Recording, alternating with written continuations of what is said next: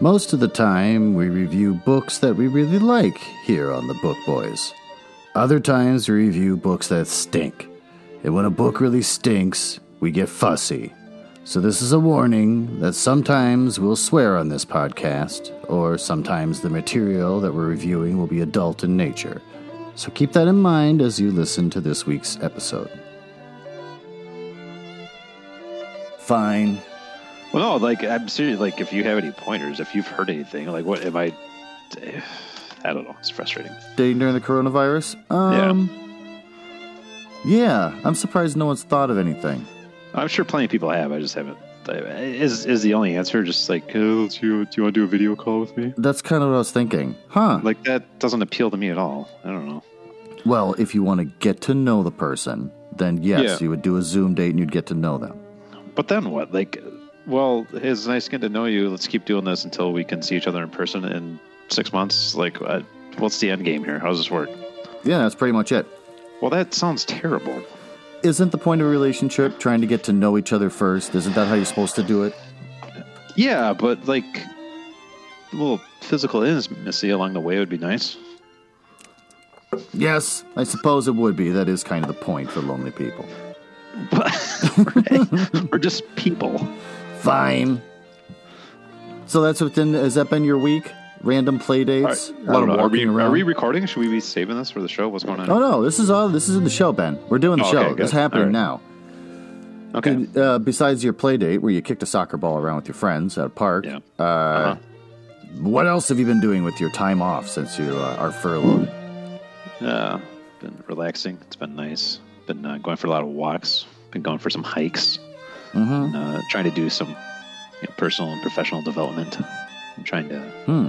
tackle projects around home. You Oh. know, Sure. Yeah. Professional development, like what? Just job hunting? uh, not job hunting. I, uh, you know, I uh, volunteer for that nonprofit. Um, Oh yeah, that's right. Yeah, I've been getting into that a little more. So they want some. I was thinking about since I am furloughed, I was going to look for additional, you know, volunteer opportunities, and then they sent out an email to their current volunteers saying if anyone wanted to uh, help out with some grant writing stuff. So I raised my hand. I'm like, yeah, I'll, can do that. How hard Hmm. can that be? hmm Uh, I've never done that before, but it can't be that hard. So, um, yeah, so I think I'm getting into grant writing now for the nonprofit. Well, look at you. And then, yeah, at some point down the road, like get out of the corporate world and maybe make the nonprofit thing the full time gig, but we'll see. Do you think you could at the place you're at? No, no, it's a really small place, but Yeah, I think just in general, I'll just get out of the corporate world and into something I can actually care about. I don't know. It's a race against time. I just realized I got to turn off my heater. Dun dun dun dun dun dun dun dun dun dun dun dun dun dun dun and off. We need to we need to get you a checklist or something for a little pre-show, like how pilots when they're going to start flying a plane, they go through their, their pre-flight. We need a pre pre-recording checklist for you. Uh, well, my checklist would have to involve stuff like: Is there a dead mouse in my basement that I have to get rid of before I can record the show? Yes, there was. So that's the kind of uh, we'd have to Oh. make a very extensive checklist.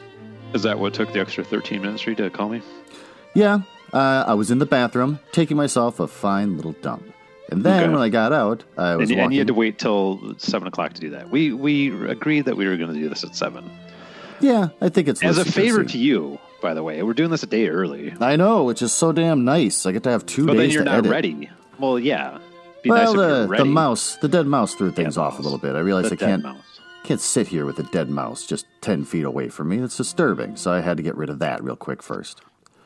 Did uh, did the mouse meet its end in a trap, or did the spry new cat take care of that? Oh no, uh, the cat. I don't think I can ever let the cat down in this basement because there's too many weird. There's too much crap going on, and it's too. Uh, this cat would just be in everything, and I'd never see it again. So this basement, I think, has got to be off limits. So there's no way. A uh, trap-heavy defense system, which is what Okay. got this mouse. Okay. And, uh, you know, gross.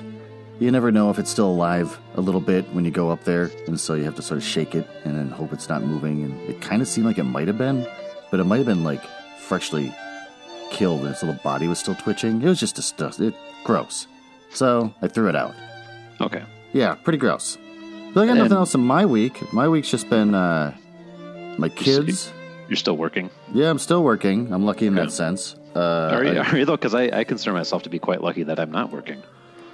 Well, I suppose you could think of yourself that way. Um, no, in my case, uh, there's not much to do at work, so I just sit in front of my computer. And since it's been cold out and I can't take any walks or anything, uh, I'm slowly you- you- losing my you mind. Don't have, you don't have a jacket?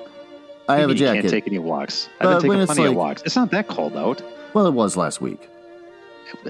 Cold enough where I didn't really want to go out. I did go walk down to Okay, the so gas you station. just don't want to go walk. No, I oh, don't. what down the gas station? What? uh To get snacks. Okay. And uh, there's hardly anyone ever in the gas station, so you don't have to worry a whole lot. You just go there and get whatever you got to get, and then you leave. And I Did you wear? down. Did you wear a mask? No, I didn't, and nobody else was either. So Okay. it was kind of weird. I don't know what the breaking point is. I did actually order masks back when my a few weeks ago when my friend from Los Angeles said, "You guys are maybe a month behind us. Uh, we are all being told that we have to wear masks, so everyone's got them." And so she was saying, uh, you should order up some masks. So I did. I took her advice, and the masks are on their way, uh, hopefully just in time before they force all of us here in Minnesota to start wearing them. But I got nothing right now. So Okay. I uh, went down to the gas station, cold, cold. Uh, went back home, said, I don't want to go do that again. It So- wasn't that cold. Just bundle up. Put on a hat and a jacket. I don't.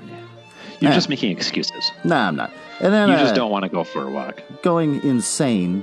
Uh, my kids are going insane. They can't stand the sight of me, and I can't stand the sight of them. And it's like uh, the whole concept of cabin fever or the movie The Lighthouse, where pretty soon we're all going to be drunk and trying to kill each other. It's just I haven't, crazy. I haven't seen the movie yet. Don't spoil it for me. Yeah, I don't think I'm giving anything away by saying that they get drunk and try and kill each other. It's kind of the whole point of the movie. That's the premise. Shut up! I haven't seen it. You haven't seen The Lighthouse yet? It's actually really good. I know. I'd, I'd like to see it, but uh, no, I haven't seen it yet. Well, for crepe's sakes. But that's been it for my week. Going nuts with the kids. Uh, yesterday, I finally snapped and I hung out with my neighbors. Uh, they were out having a bonfire, and I sat there with them. And Wow, you're uh, getting really desperate, huh? yeah, getting desperate. Because normally I'd say stay more than six feet away from each other. They clearly weren't. But at this point, uh, yesterday, I was just like, I can't take it anymore. So I was uh, cutting a bunch of brush away in my driveway, and I walked over and said, Hey, do you guys still want to burn this stuff? And they said, Yeah. And then why don't you come over? And I was like, Oh, all right, fine. So I sat and did that. How, how are they about your age or older, younger? Uh, they're like, I think, three years older than me. Okay, so, So- about your age. Yeah, how about my age. Still like way older than me though. Definitely way older than you. Is that your Wow. new catchphrase? You're way older than me. I've decided. So for Leaves of Glen, I read a short story from the author of all the Conan the Barbarian stories. That Okay. he, yeah, he wrote all those back in the 1920s, Okay. Um, and they're delightfully cheesy. And so then I started looking at it, and um, I was like, I think I might try to read all of them because they're all public domain. I should just have a whole Conan series. And then I was thinking, I wonder if I should split off into a separate dumb little podcast where I read every single Conan the Barbarian. How many are there? uh, there's like 40 or 50. There's a Holy lot. shit. Yeah. And if you read it all like uh, in progression from like he came up with a story where it was like Klon from uh, Atlantis and it was a story that he wrote and he he kept publishing these in like weird weird science fiction magazines or whatever like pulp magazines. Uh, that one got rejected, but then he he just rewrote it. So instead of Klon from Atlantis, it was uh, Conan the Barbarian, and then suddenly it got picked up and did fine. And then he like wrote poetry about the world that uh, Conan came from. It's just all insane. So I was like, I should just read all this in, in order. So now it's like I'm thinking, well, do I just do it on Leaves of Glen, or do I actually like sprout off a whole different temporary podcast series? Because it's got to end. I keep going with it. So yeah, I have a another have a whole debate. What am I going to do? Do I to start a whole other series that has an actual end date, or just roll it into Leaves of Glen? I'll never know. We'll find out. That's how I stay sane. I have nothing else going on in my life. That's it. I got nothing else. Uh, work. When you have nothing to do at work, you start to feel a weird tension, a weird kind of stress that isn't really real. And uh, normally, getting up and taking a walk would kind of clear that out a little bit, but I wasn't doing that this week. Because you don't want to. I guess fine, because I don't want to. You're making excuses. No. So that's it for that. It wasn't that cold. No other stories of your week besides how warm it was last week, according to you. Hey, I went for lengthy walks every day, and it, it wasn't a problem. Put on a jacket, put on a hat, put on some gloves. It's fine. All right, fine. Fine. Did you enjoy the book? Well, should we get into the book? Uh, already? I don't know. Do you got anything else to talk about with your week? I kind of don't. I'm going like a like a crazy person. I have no Okay, stories, I mean, nothing to tell. I, I don't know. I don't have that much, but I mean, is there that much to talk about the book too? I mean, it's this is gonna be a might be a short episode. yeah, it might be. God dang That's it. That's fine. Well, they don't all need to be hour long. No, they don't. The even though last time uh, I said yeah, it's going to be a banter heavy episode, it was seventy five percent of the episode. the banter. Yeah, This which what is I fine. said. Uh, probably our strongest episode. You think it's our strongest episode? I don't know. I was gonna Just say. that. Uh, no, I got nothing. I'm trying to think of something. Banter, fun banter. Come on, come on, Glenn. Think of some fun banter. I got nothing. I got nothing. Yeah, I'm dead inside. I Fine. sorry. Moving on to the show.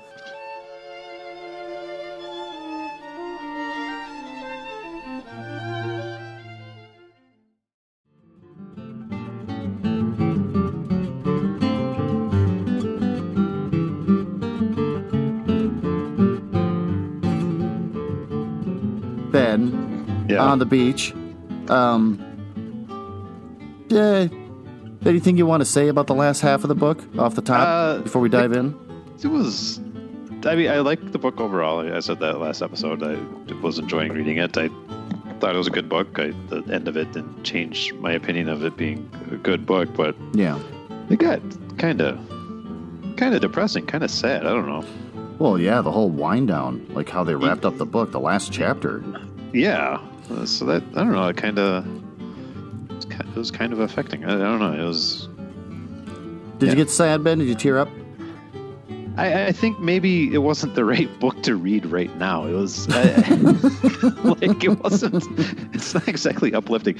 You know, we read recently Station Eleven, which Yep. took place in the aftermath of a global flu pandemic, which seemed fitting. Yeah. But there was like sort of a message of hope in there a little bit that people are carrying on, and hmm Right. uh, you know, this though it just Didn't have any every- of that. everyone's dead. Yeah, you keep sort of waiting for some sort of message of hope or some glimmer of like, even though maybe all these characters do die, there is one country that they discover will never be affected somehow magically. I don't know.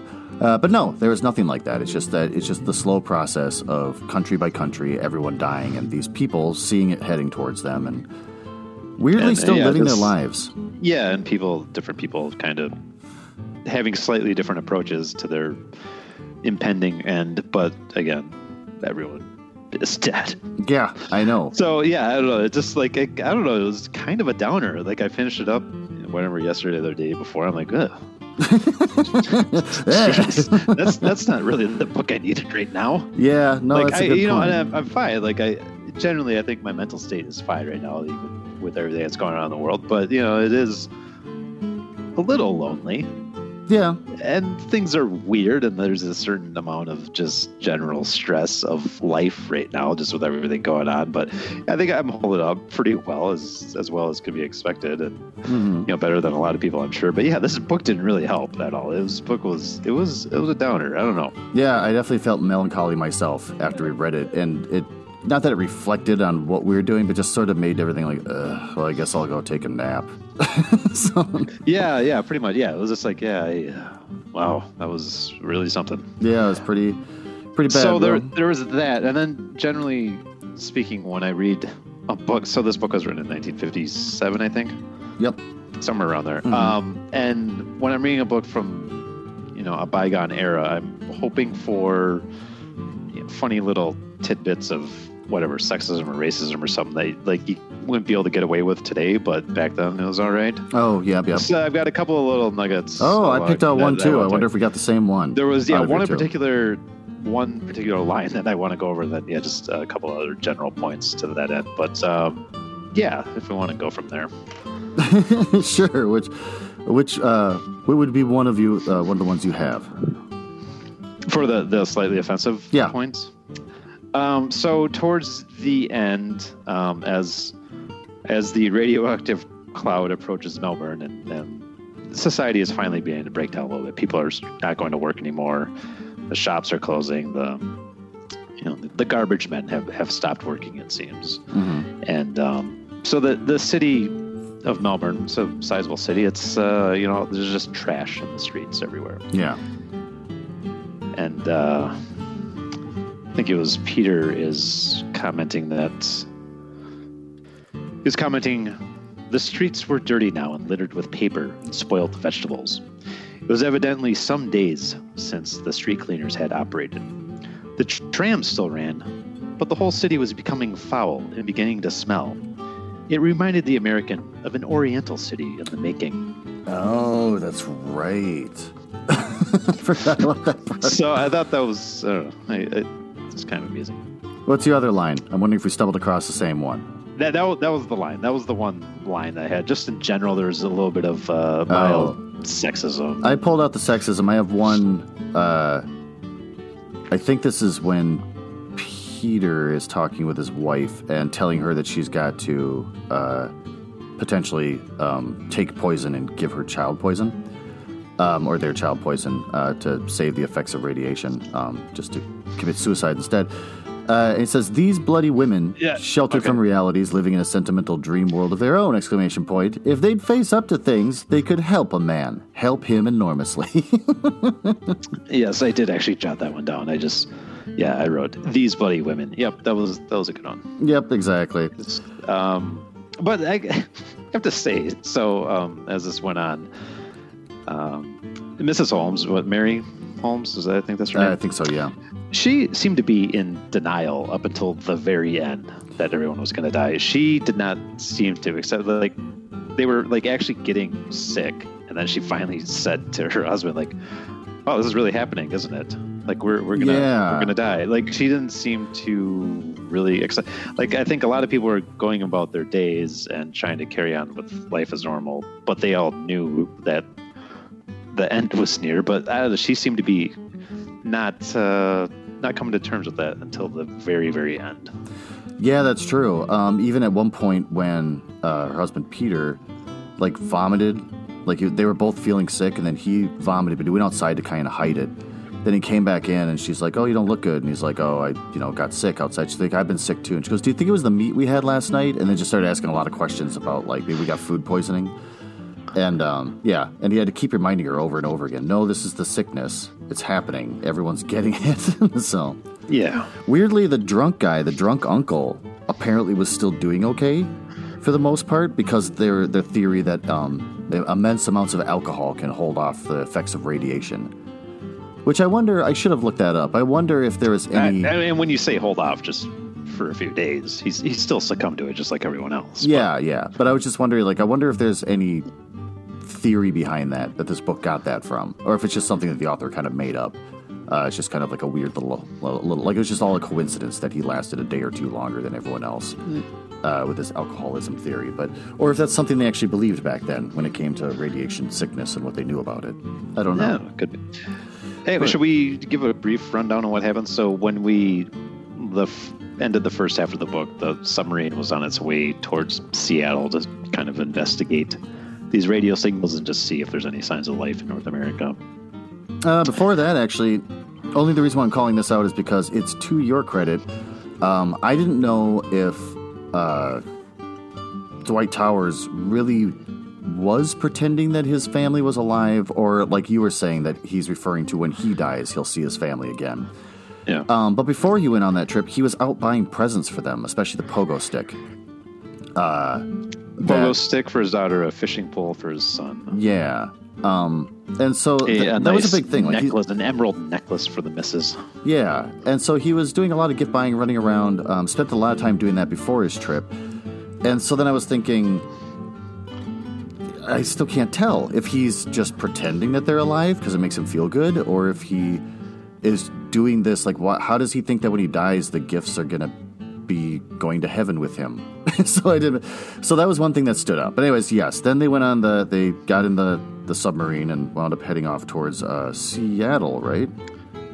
Yeah, they, they figured out that this radio signal was probably coming from a uh, military installation near Seattle, so they went there and uh, they found out the radio signal was just a random thing. The power was still going there, um, I don't know how, how that worked. This is a really good power generator, I guess, and it was still running Yeah, after like- a couple of years. yeah, and it turned out the radio was just being operated just as a fluke. Like the window was blown in, there was like a piece of metal like banging against the radio, like sending out like random Morse code signals. Mm-hmm. Yeah, And so that that's all it was. There's nobody alive there. it was like part of a window broke off and was like leaning against like a Coke bottle or a Coke can, so it's just kind of teetering and doing random tapping on the thing. So Yeah. Yeah, then he sent his last message so that the people back in Australia would know that they'd been there. Um, Yeah. And that the- there was nobody alive. Yeah, and then uh, was that he gets is it the Saturday Evening Post? Yeah, Saturday Evening Post. He finds a couple copies of it when the uh, I forget who it is. Uh, yeah, the person that they sent on shore. Yeah, wearing the It suit. was, yeah, one of the people who was was on the submarine. They, they sent him on shore because he was familiar with this place, so they figured he could do it efficiently because he could only he only had enough oxygen to be on shore for two hours or something. So Right. So they go out and uh, he's wandering around and he's seeing dead people here and there, but for the most part, they've all tucked themselves away in their homes. And but then as he sends out the final message and is wrapping it up and, and appreciating how great the generator is, he sees a, a bunch of uh, copies of the Saturday Evening Post. So he sits down and reads them for a while. Uh, and then they've been um, signaling from the ship by blowing a horn or whatever. Uh, once it reaches like four or five, you know, toots or whatever, that he's supposed to come back. Uh, and so he, they finally get the toots. So he comes back and he rolls the Saturday Evening Post up with his suit, which they leave outside the ship because it's contaminated.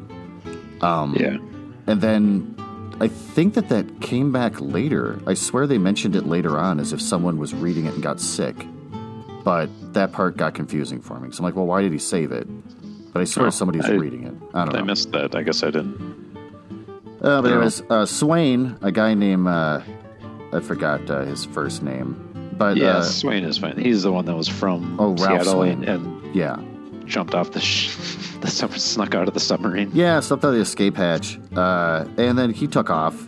And um, I love it when they called out to him from the speaker, saying like, "You've got a short amount of time to come back, otherwise we got to leave you." He says, uh, "You go get stuffed," which Yeah, is a he- phrase he- you don't hear very often.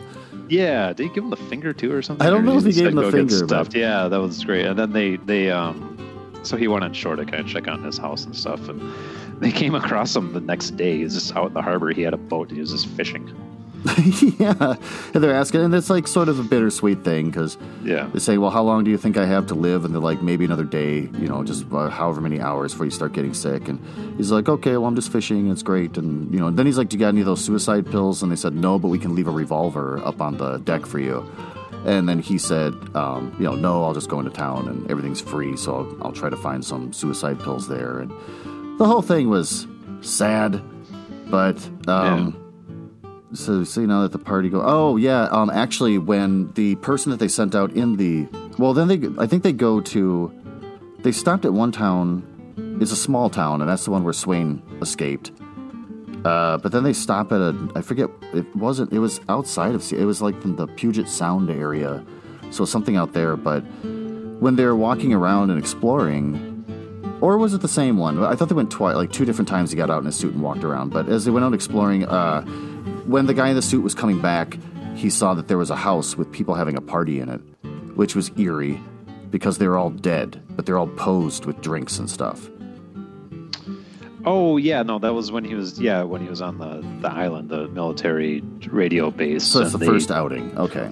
Yeah, and there was just yeah, like in the officers' mess hall, they're like in uniform. Then there's I think a couple of prostitutes there and Something. There's a couple of women. something like that. yeah. Yeah, there's women there and they had drinks in their hands or whatever, and they just apparently that's how they decide to go out. I, I don't know. That they pose themselves. I, I don't. Yeah.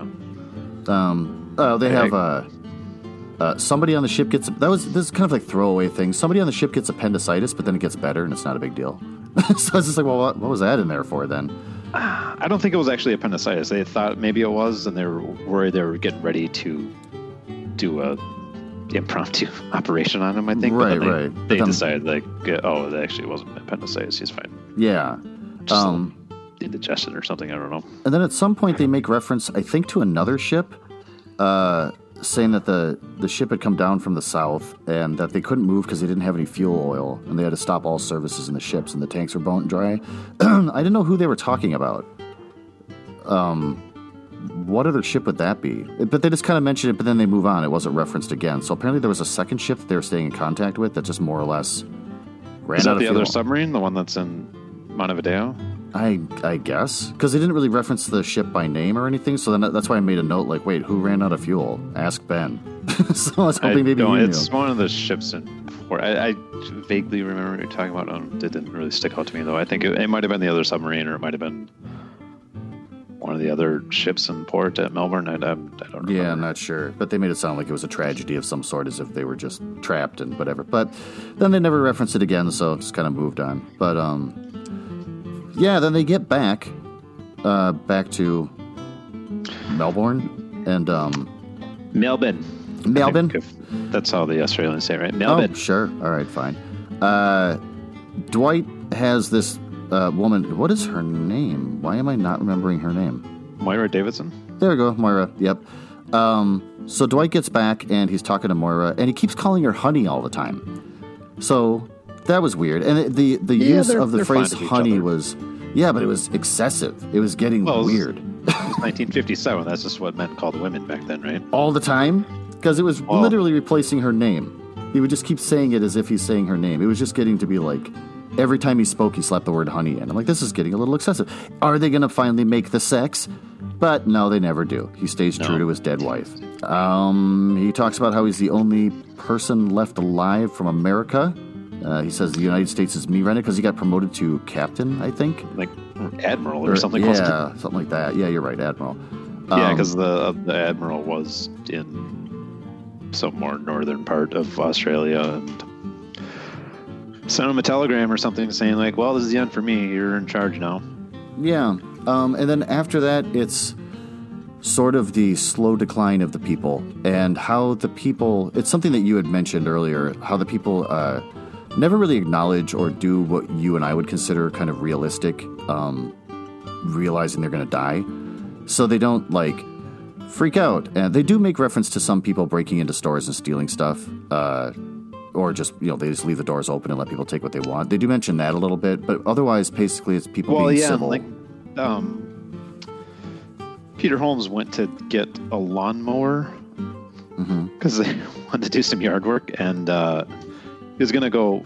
It was the last day at the shop was open, the Yeah. hardware store or whatever, and he's just asking if he can pay with a check because he didn't have that much cash. I'm like, Yeah. the guy says, "Pay by orange peel for all I care."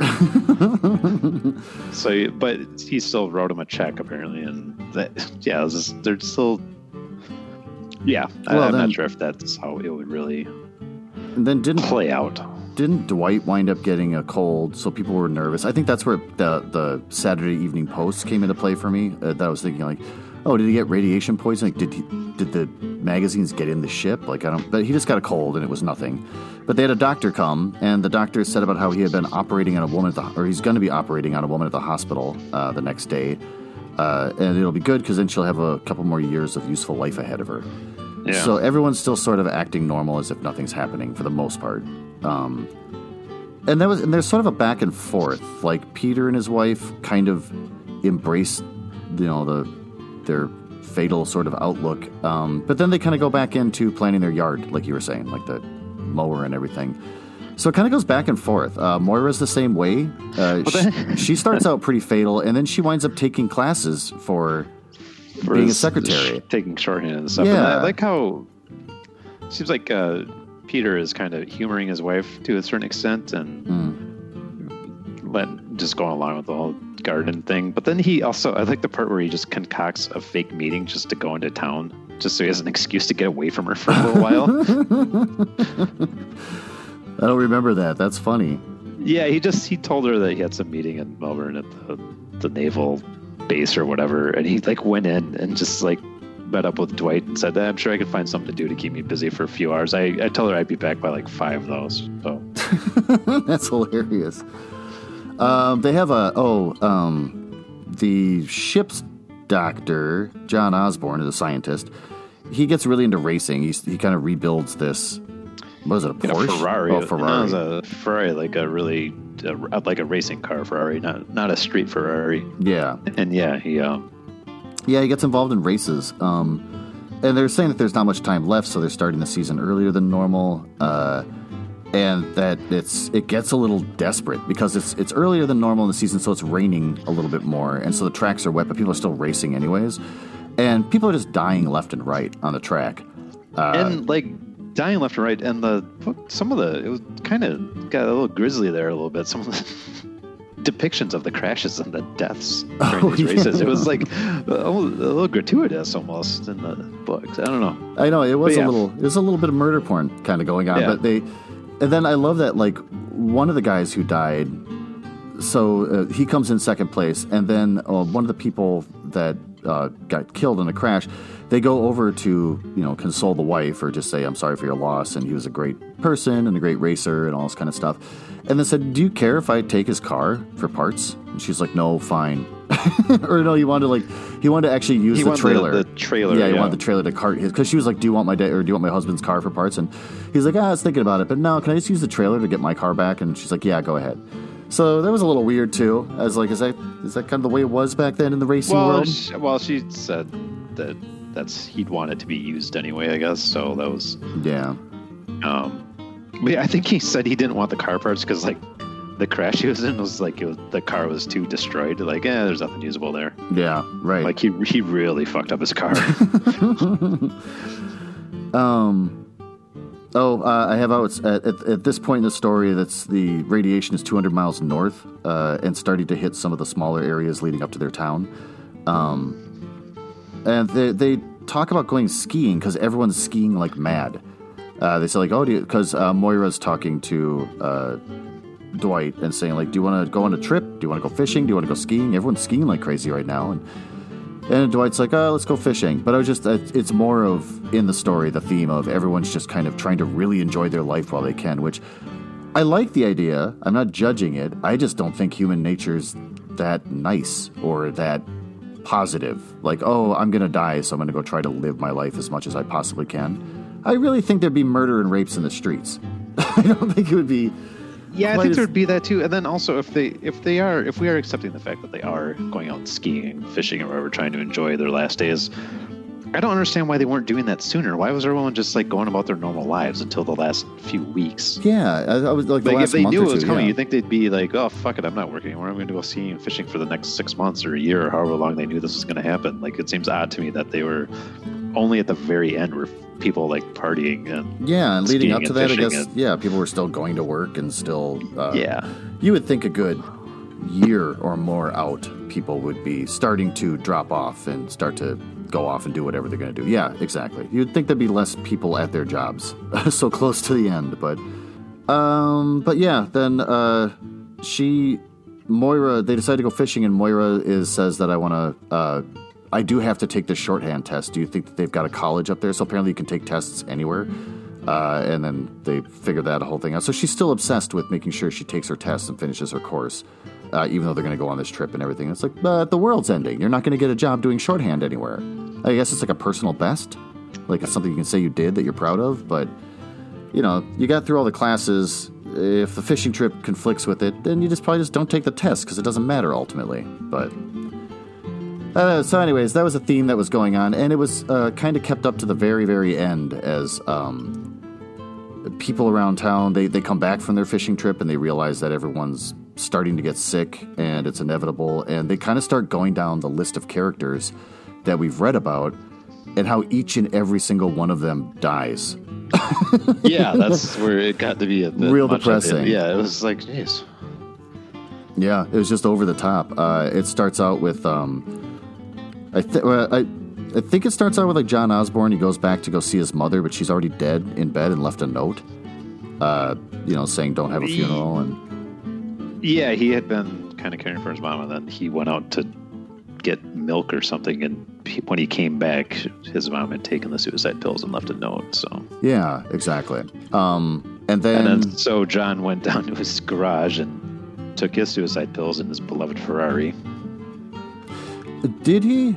Yeah. Oh, then who did they go to? Because I Yeah, think he it got was. he got behind the wheel. He put on his like his driving gloves and goggles and helmet and everything, and took the Oh, pills yeah, there. That's right. That's right.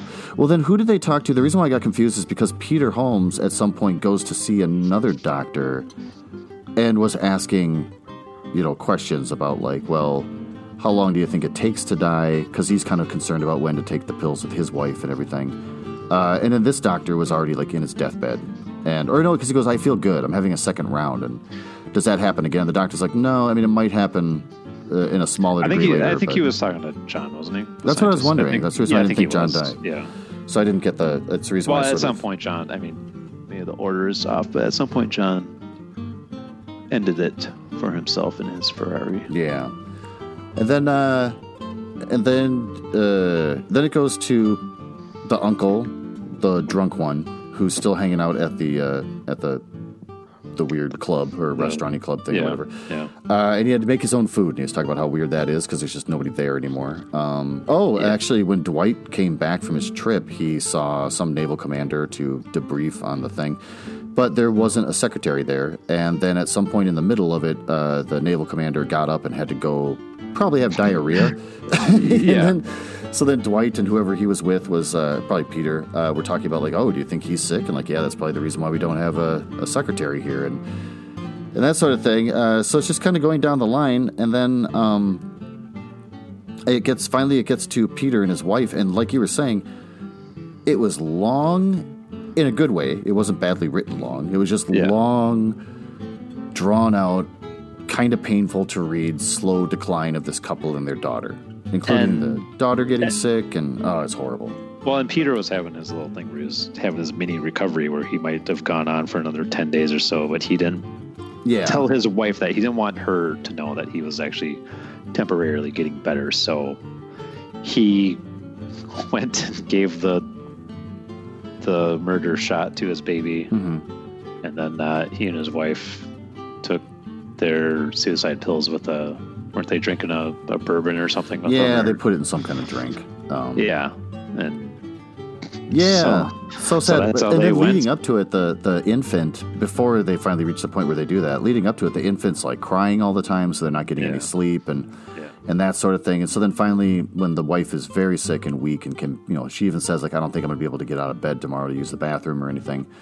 Um, then she's like, maybe we should, you know, would you do the would you do the honors of uh, poisoning our kid? And then um, he said, Well, do you want to spend some time with the child first before I give the child the shot? And she goes, No, because she's just suffering and I don't want to remember her this way or whatever. It, the whole thing was just so damn sad. yeah, but yeah, they kill themselves, and then it boils down to uh, Dwight Towers and Moira.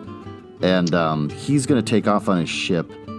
Yeah. Dwight's taking the submarine out. He wants to sink it in international waters. Yeah. That's what the Navy does. Do they? So I don't know what the point of that I is. don't know. It's because he doesn't want the. Because he's still adhering to his job or whatever, so he doesn't.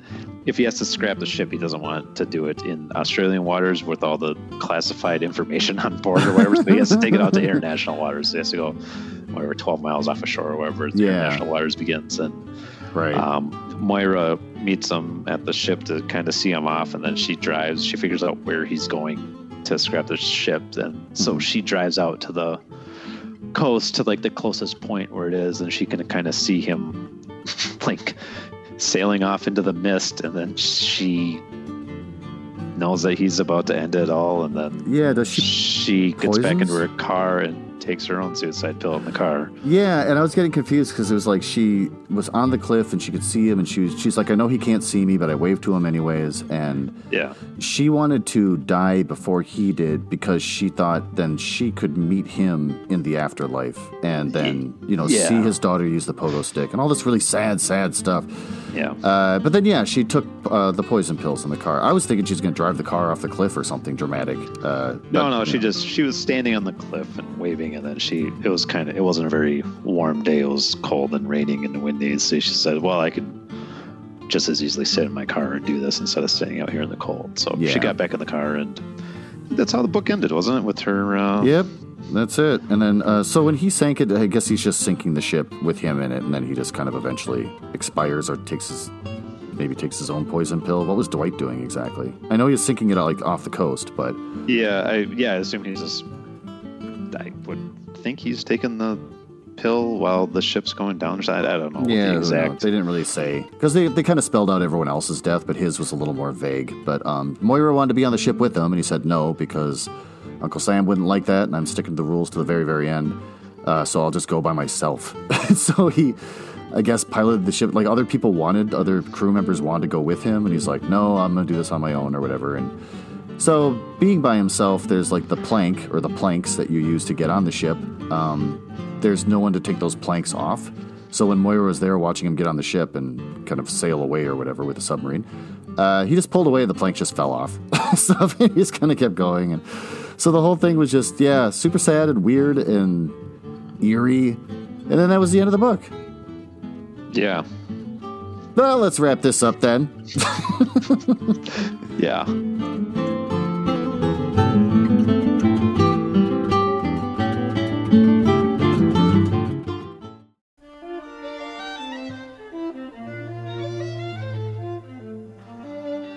All right, Ben. Well, what'd you think of the book overall with its super sad ending?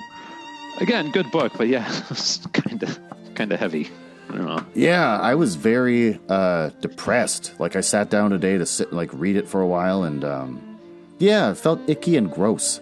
I just took a nap afterwards. like Yeah, did not I- feel I good. felt- yeah, I felt fatigued or something. Yeah, it. It, it took something out of me, but like I, it was it was good. Like I didn't I didn't hate it like half the shit we read here. It was it was a good book. Yeah. it's just yeah, it it takes something out of you. So, do you think, uh, going through some writing analysis, do you think that, uh, do you think that he wrote about society in Australia or Melbourne or whatever? Um, Melbourne. Melbourne, fine, Melbourne, damn. That if he was, was he writing about them going about their lives and continuing to sort of be polite and dignified uh, on purpose to to make some kind of statement or to say something in the book, or do you think he was writing it because he just didn't want to write about people looting and murdering and burning down buildings and everything else that could happen? I saw something else mentioned about that online where it's like kind of confusing to everyone why everyone's so polite and nice up to the very, very end.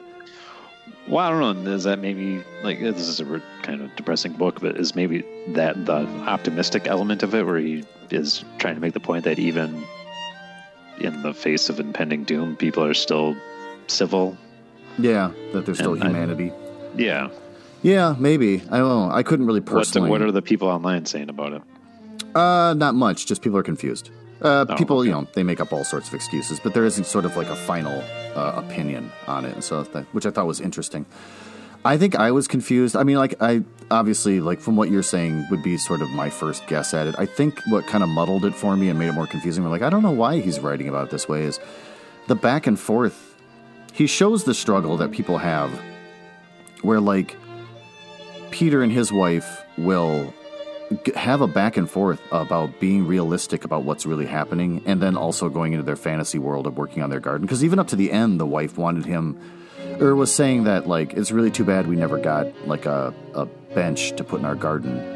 And then he's like well i can go out and get it but he's like sick and throwing up and stuff. And then she's like no you shouldn't and he's still debating going and doing it anyways.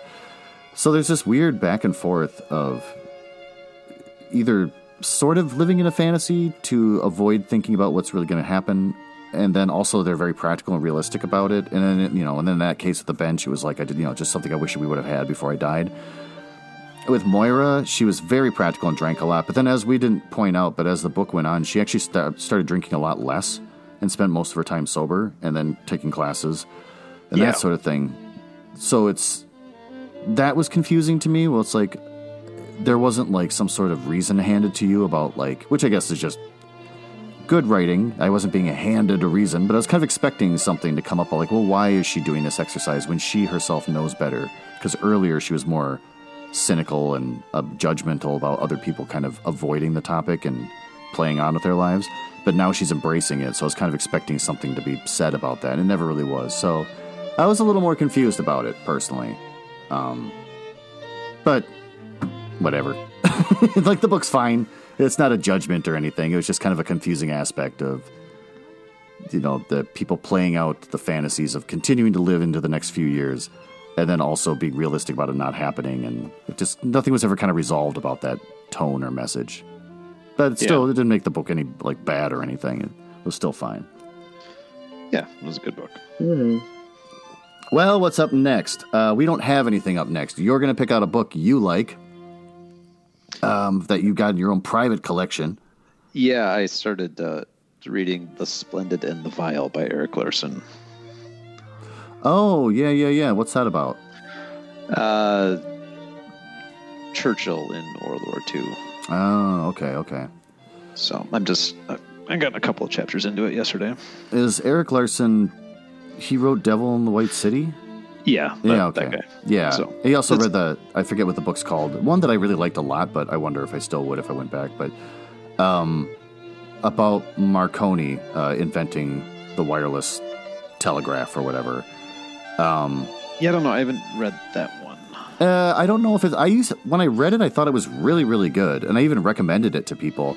But then anyone that would read it would be like, "It's just boring as hell. Why'd you like this?" And I thought, "Uh, I wonder if I went back and read it, if I was just in the right frame of mind to really appreciate it. But maybe it isn't very good. but basically, it's, Uh, there was a murderer no. that left from England to go to America, and Marconi had invented this wireless telegraph, but he was kind of competing with another person or company. But he wound up winning out because they used his wireless telegraph to have London tell America, "There's a murderer on this ship. We fight, you know, we figured out who he is, and you got to intercept him as he the ship lands." And so that's the way Marconi won, and that's how they solved this murder. And I thought it was really good. I thought he was, I always thought he was a good author. Yeah, I'm sure. What is that? Have you read other ones of his? Like, I really like The Devil in the White City a lot. Yeah, Devil in the White City was really good. Um, and then the only other thing of his I read was the family living in Germany at the time of the Nazis rising. In the Garden of Beasts. Yeah, yep, yep. So yeah, that's the only other thing I read about his. But it was good. Okay. That one I didn't like as much. I don't know why specifically. I'm sure it was fine, but for some reason Oh. I just wasn't as into it. I like that one a lot. I mean, yeah, The Devil in the White City was really good, but I liked In the Garden of Beasts a lot too, though. Yeah, I think something about him. If I'm in the right mood, I really like his work, and apparently, if I'm not in the right mood, I just don't care about it as much. And anyone I ever recommend him to, don't like him at all. so that's the reason why. Well, don't. You, you just. Hmm. I I wouldn't worry about that, about the people Oh yeah, that you're recommending him to not liking. That's just. The general public is just stupid. No, there you go, Ben. That's a good attitude to have. Yeah. That's a very good reason why we have a podcast for the general public. to let them know how stupid they are and how we like things that they're too dumb to appreciate. 60 million people voted for Donald Trump, so.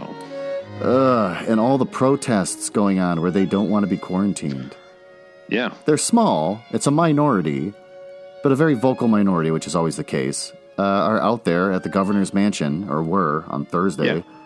Liber- liberate Minnesota. Liberate Come on. Minnesota. And then Trump gets on Twitter and says, You got to free Minnesota. Well, he said liberate Yeah, Minnesota. fine, liberate. But, He said it in all caps, too, so you know it's oh, serious. it's, you know it's important then. I know. yeah.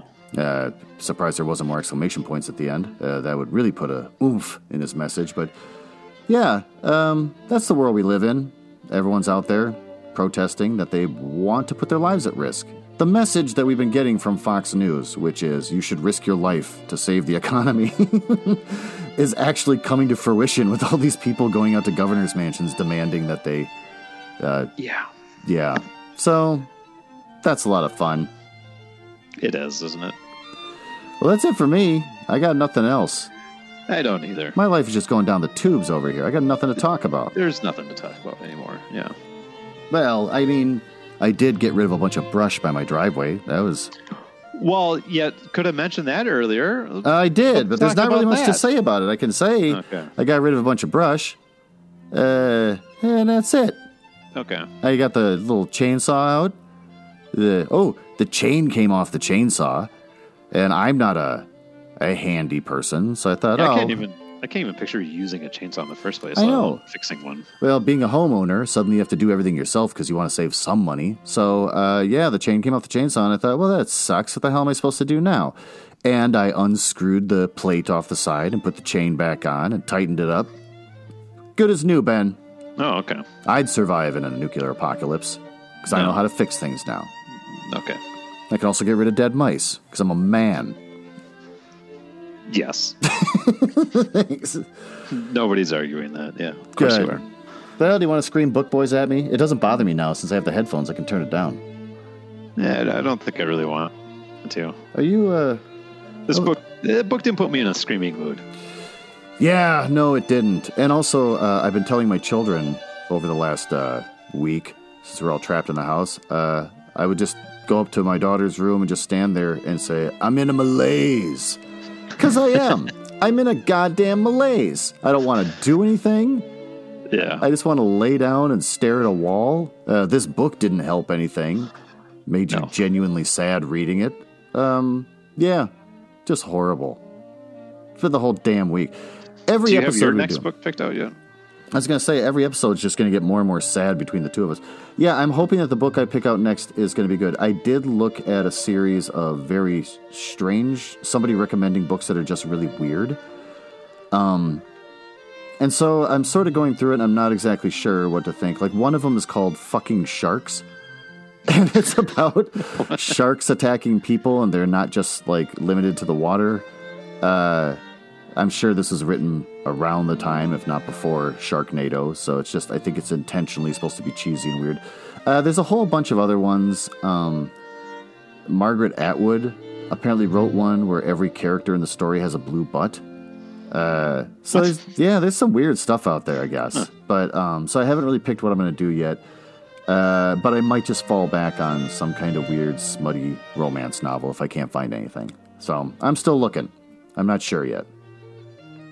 Well, on that note, why don't you whisper the words book boys? Book boys. well, that's kind of sexual. I wasn't looking forward to That's not what I was wanting at all. uh, wait. I wanted something like a tender mother whispering you to sleep. I don't know how to do that. Okay, how about a, a, a soft father cradling you to bed?